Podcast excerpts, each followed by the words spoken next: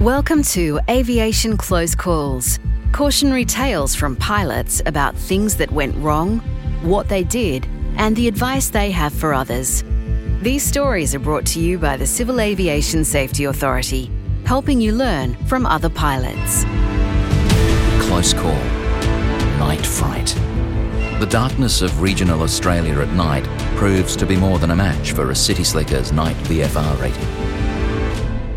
My lifelong dream to fly was realised in August 2010, when at the age of 61, I passed the practical test for a private pilot licence. It was official. Now I could really go flying. After a year or so hiring a Piper Warrior at Bendigo, the dream of securing an aircraft of one's own intensified. There would be no standing in line for a hire aircraft, no deadlines to meet returning the hired machine, and getting to know inside out the personality of your own aircraft would make one a safer flyer. So the justifications developed for a ski, spend the kid's inheritance, trip. When a low-hours Piper Saratoga came on the market in the US thanks to the global financial crisis, the opportunity was too good to resist. Having purchased an aircraft, endorsements for manual propeller pitch control and retractable undercarriage were straightforward. The next issue that seemed worthwhile addressing was the deadline imposed on VFR pilots by last light. So I embarked on a night VFR endorsement. Flying VFR at night with an instructor was a lot of fun. Doing touch and goes in a crosswind could become a competition between student and instructor over who could pull off the best approach and smoothest landing. Taking the practical test continued the learning process. A wind change can really upset your dead reckoning, and sometimes the pilot-activated lighting system at an airport can fail to respond several times in a row. With a night VFR endorsement in the bag, flying in the evening light became a serene time to fly home over the city lights. Maintaining the recency of a night VFR rating is not arduous. One takeoff and landing every 6 months, or with passengers on board 3 within the last 90 days, to be current. Not a big ask, but therein may lurk a problem. It was a moonless night in March 2015 when I took off from Bendigo on a solo night navigation exercise. I had filed Deniliquin, Echuca, Bendigo, which would accomplish 3 takeoffs and landings. I had flown to Deniliquin many times, but never at night. As I approached Deniliquin, there were 3 aircraft in the circuit practicing night circuits. I slotted into the circuit and performed a smooth landing before powering up and rounding out to commence my climb, focusing on the attitude indicator until 500 feet.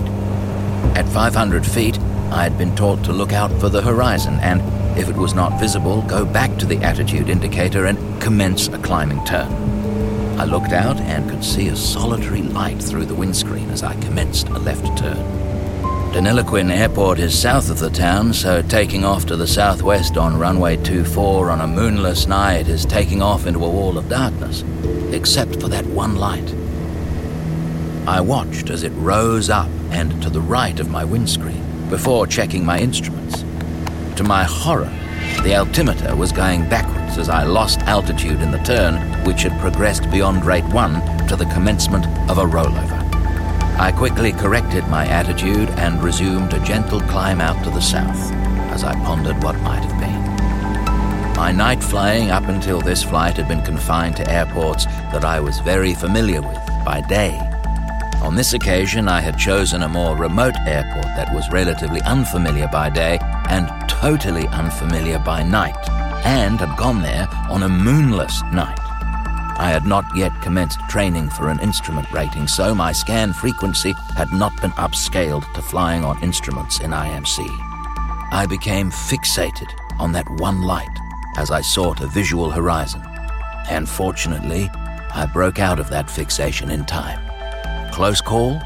It was at least close to becoming a close call. Lessons learnt.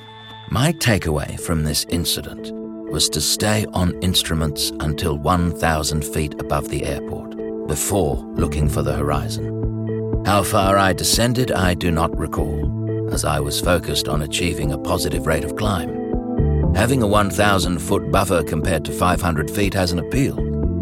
My resolution has evolved to not flying at night at all, even after gaining a PIFR rating. Why? I fly in daylight almost 100% of the time, where I practice my skills under VFR and IFR. It is my belief that if one is not motivated to devote a good portion of one's flying hours to night flying, arguably in the order of 25%, then one should not risk the occasional night flight. One night takeoff and landing every 6 months for recency falls well short of my personal minimum. Thanks for listening to this episode of Aviation Close Calls, brought to you by the Civil Aviation Safety Authority. If you love hearing about near misses and learning from others, register to attend one of our aviation safety seminars today. More information and a link to register are in the show notes. Take the opportunity to learn from others and network with your colleagues while helping to refresh your aviation safety knowledge.